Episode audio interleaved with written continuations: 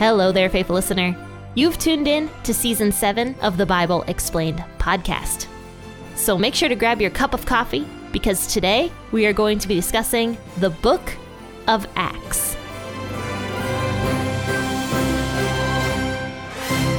Good morning, friends and faithful listeners, and welcome to the Bible Explained podcast. And hi, my name is Jenn. I am the host here. And on this podcast, I encourage you guys to grab a delicious cup of coffee or a cup of tea. Notice I didn't say that tea is delicious. Only coffee is delicious. Anyway, I, I, encourage you guys to grab a nice warm beverage every morning as you listen to this podcast because we're going to be talking about the Bible. That is what we do here on the podcast. We discuss and talk about the Bible. And so on Tuesdays and Thursdays, I discuss the New Testament. And so that's what we're doing today. We are in Acts chapter 15, verses 30 through 41. And we're going to talk about this fight that Paul and Barnabas have. So grab your warm beverage and also your Bible out of the version you prefer. But this morning I'll be reading out of the WEB as usual. So when they were sent off, they came to Antioch, and having gathered the multitude together, they delivered the letter. When they had read it, they rejoiced over the encouragement. Judas and Silas, also being prophets themselves, encouraged the brothers with many words and strengthened them. After they had spent some time there, they were dismissed in peace from the brothers to the apostles. But Paul and Barnabas stayed in Antioch, teaching and preaching the word of the Lord, with many others also. After some days, Paul said to Barnabas, Let's return now and visit our brothers in every city in which we proclaim the word of the Lord, to see how they are doing. Barnabas planned to take John, who was also called Mark, with them. But Paul didn't think that was a good idea to take with them someone who had withdrawn from them in Pamphylia and didn't go with them to do the work. Then the contention grew so sharp that they separated from each other. Barnabas took Mark with him and sailed away to Cyprus. But Paul chose Silas and went out, being commanded by the brothers to the grace of God. He went through Syria and Cilicia, strengthening the assemblies. I do find it interesting. The author of the book of Acts, who is Luke, who personally knew Paul and Barnabas and probably most of the apostles, I think it's kind of funny. You can see how Luke is sort of staying out of this fight. He's kind of just like stating what happened, but not really taking a side of either Paul or Barnabas. We'll get into that in a second, though.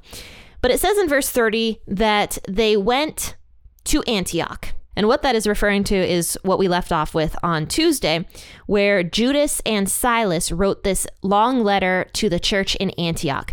Because what had happened uh, previously in this chapter was there are Jews coming to Antioch stating that because the Antioch church was mainly Gentile, and because the Gentiles weren't following the Old Testament law, they weren't actually saved. So, in order for the Gentiles to become saved, according to these Jews, they would have to get circumcised and start following the Old Testament law. So, Paul and Barnabas together were like, no, that is not the truth because we are saved through grace because of Jesus. So nobody has to follow the Old Testament law in order to be saved. So, of course, the church in Antioch is very distressed about this because they're like, oh my gosh, we thought we were saved this whole time, but it sounds like maybe we are not saved. So, the church sends Paul and Barnabas to Jerusalem to discuss this issue further with all of the disciples. So Paul and Barnabas go to Jerusalem and they see Peter and they see James and all the other disciples in Jerusalem and they start talking about this issue. And there are a lot of people actually in Jerusalem who side with the Jews. And they're like, yeah, you know, the Gentiles do need to get circumcised and start following the Old Testament law in order for them to be saved. They're not saved unless they do these things.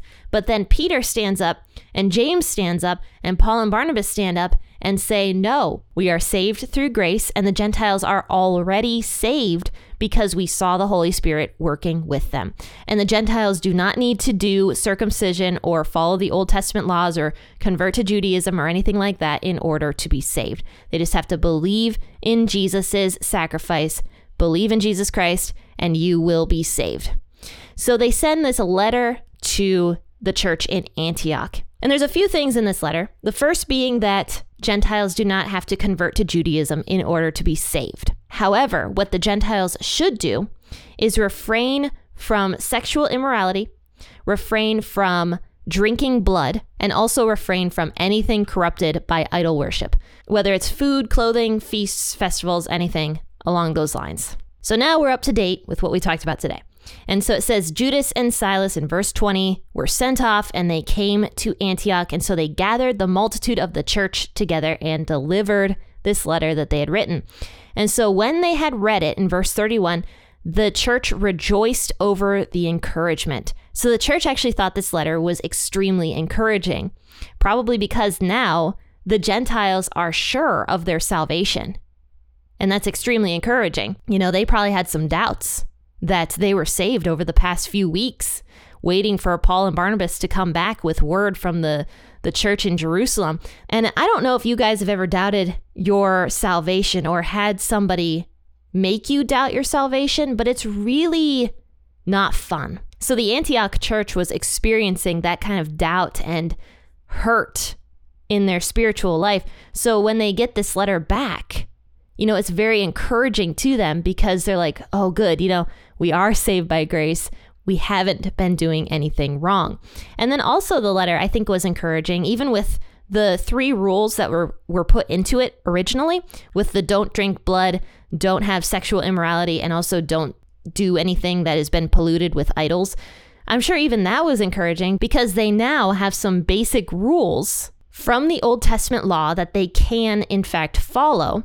And these rules will help them have a better relationship with the Jewish people in their area. And maybe it also encouraged the Jews because maybe the Jews were uncomfortable going to a church where the Gentiles would like have no issue drinking blood or something along those lines when the Jewish people were taught their entire lifetime that that is like a very grave sin. Because, like I said last time regarding the rule of drinking blood, that was actually one of the first laws God ever gave humanity, way like hundreds of years before the law was even written. God actually told Noah, do not drink blood.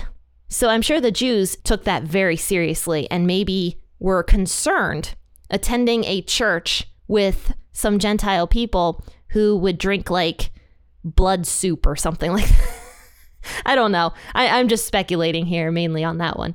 But in general, it was a very encouraging letter, both for the Jews and for the Gentiles, I'm sure. And so some time passes, and it says that Judas and Silas, the two guys who delivered this letter, they were actually prophets. And so what they did was they encouraged the church in Antioch with many words, with many prophecies and many words. And these words strengthened the church further. A lot of people think that prophecy is an outdated spiritual gift. In other words, God doesn't give the gift of prophecy anymore. I do not believe that because it's one of the spiritual gifts. It never says anywhere in scripture that it's been outdated or something along those lines. But one of the reasons why people think that prophecy has been outdated is because of the amount of false prophets that exist in America. Like honestly, there's there's false prophets everywhere. You can literally type into YouTube prophecy or something like that and you will probably get like 19 out of 20 false prophets, like maybe more than that, stating some sort of terrible fake quote unquote prophecy for money or something or for views or whatever. So I think humans have kind of tainted prophecy a little bit, but I don't think that it's a gift that God doesn't give anymore because it is one of the spiritual gifts. And we know here that Silas and Judas, these two guys, both had the gift of prophecy and were able to use it to strengthen the church. And actually, one of the reasons prophecy does exist is to strengthen the church because prophecy doesn't necessarily mean like predicting the future, though it could be that. Prophecy is just a word from God. And a word from God could be anything. It could be words of encouragement, it could be words of condemnation, it could be really anything that God tells you to say. But in this case, for Silas and Judas, all of their prophecies were very encouraging prophecies. And I think it's really cool that God was telling Judas and Silas to personally encourage the church of Antioch. So they spent some time there and they were dismissed in peace from the brothers back to the apostles. So it says, But Paul and Barnabas stayed in Antioch, teaching and preaching the word of the Lord with many others also. Some time passes, and Paul and Barnabas decide to go back on another missionary journey to all of the churches they had preached at before on their first missionary journey. And so they're getting ready to go. Barnabas comes up to Paul and he's like, All right, let's take John Mark with us. and Paul's like, Yeah, we're not taking John Mark with us because what had happened on the last missionary journey, they did take John Mark with them, and John Mark deserted them for whatever reason. We don't actually know the reason why John Mark deserted Paul and Barnabas. It could be that John Mark had a problem with Paul. It could be that John Mark was afraid to spread the gospel. It could be any reason at all. So Paul is getting angry at Barnabas because Barnabas wants to take John Mark with them again on another missionary journey. And we know from Barnabas's personality that Barnabas was very open and very accepting of people. And sometimes that is not good.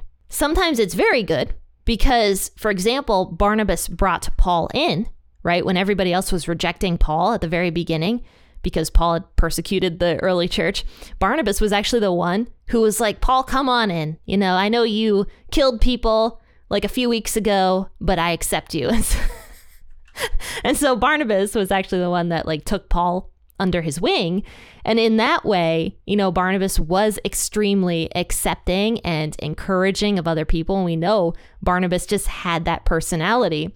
However, because Barnabas had this personality of being very accepting, he actually did something wrong. Let's talk about that in Galatians chapter 2, and this is out of the NLT version. So it says here that Peter, at some point in time, came up to visit the church in Antioch. It says in verse 11 of Galatians chapter 2 When Peter came to Antioch, I had to oppose him to his face, for what he did was very wrong. When he first arrived, he ate with the Gentile believers who were not circumcised. But afterward, when some friends of James came, Peter wouldn't eat with the Gentiles anymore. He was afraid of criticism from these people who insisted on the necessity of circumcision. As a result, other Jewish believers followed Peter's hypocrisy, and even Barnabas was led astray by their hypocrisy. And I don't know when this took place, but it kind of sounds like this would have taken place right around this time in Acts chapter 15, what we're reading today, because this was a hot topic, you know, during this time, the whole thing about circumcision and whether or not Gentiles should be circumcised in order to be saved. And so when Peter first visited Antioch, P- Paul was like, look, like Peter was eating with the Gentiles and having a great time with them and not worried about anything. But suddenly, during Peter's next visit to Antioch, he brought some friends with him, some of James's friends. And all of a sudden, Peter can't eat with the Gentiles anymore because Peter is scared about how his reputation is going to look in the eyes of his friends. And so it sounds like this went on for uh, some amount of time because Barnabas, with the accepting and encouraging personality that he had, actually was led astray by it and actually started accepting Peter and Peter's friends and and believing some of the ideologies potentially that these Jewish men had about how Gentiles need to be uh, circumcised in order to be saved. And so Paul was getting really angry. So I imagine, I think it sounds like it would have happened around this time period. So it could be that not only was Paul personally offended by Barnabas because Barnabas wanted to take John Mark on the next missionary journey, but it could be that also Barnabas started believing the ideology of Gentiles needed to be circumcised in order to be saved right around this time. And that also made Paul very angry at Barnabas and Barnabas is like accepting of, you know, everything basically. He's accepting John Mark after what John Mark did and now he's accepting this bad ideology from these men that came up from Jerusalem basically. So you can see, I, I mean, I can see at least how Paul can is getting kind of angry at Barnabas here. Now, granted, maybe Barnabas was not in the wrong to give John Mark a second chance because we we do know that John Mark ended up becoming a huge pinnacle of the early church, right? Because he wrote the book of Mark, which traditionally is the first book, the first gospel ever written about Jesus.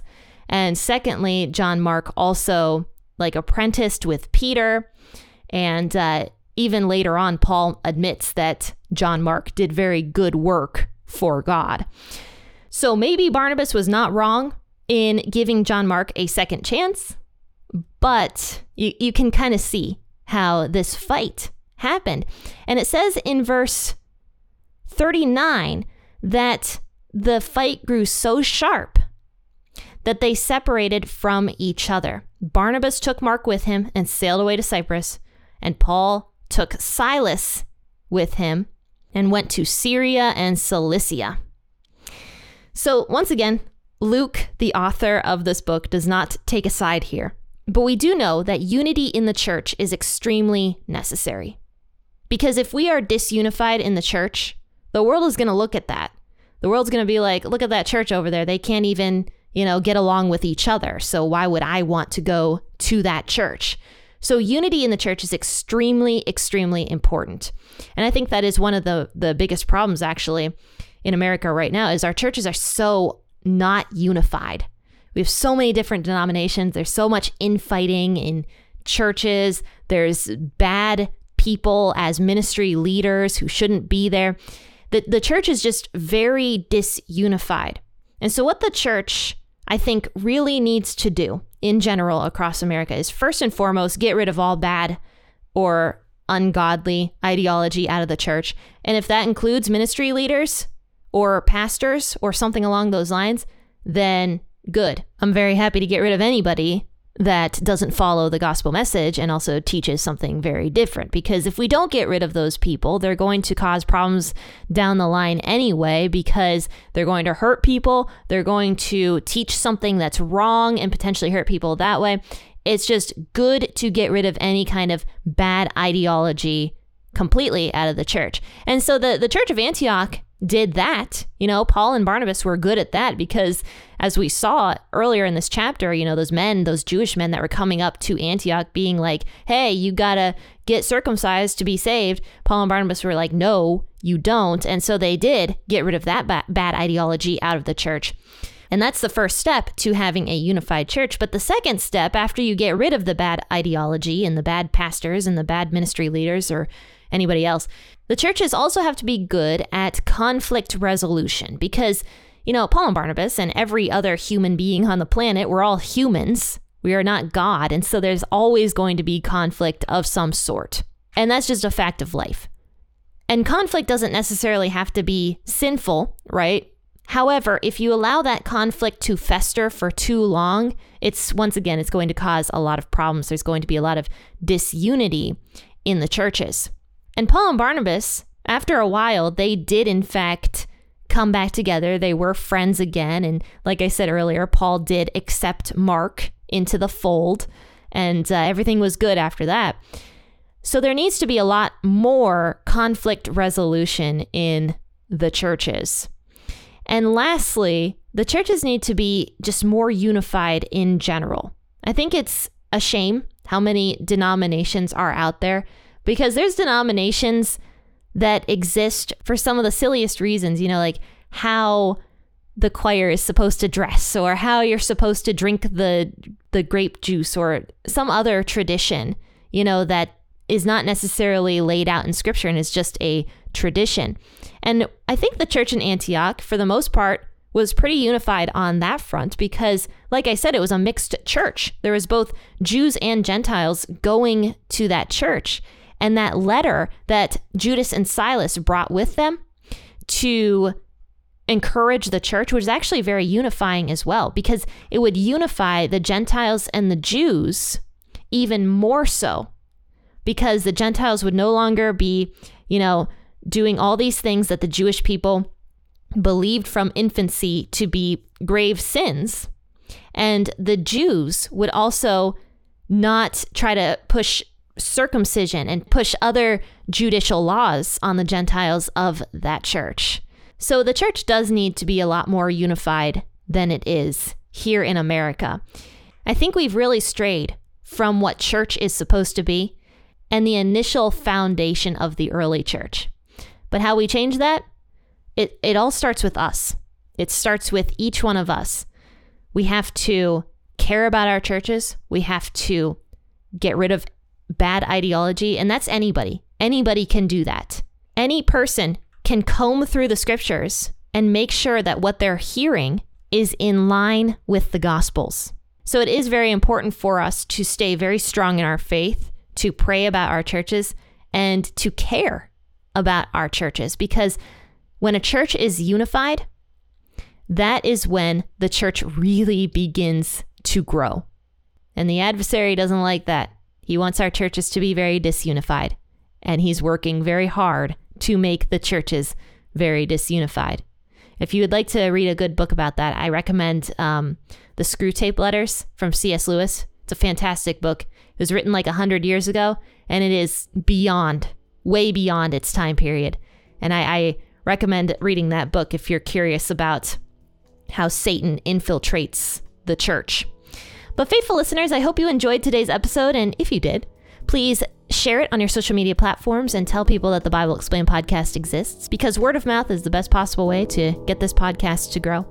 But, faithful listeners, I hope you check out the YouTube channel because I've got another YouTube video going up pretty soon.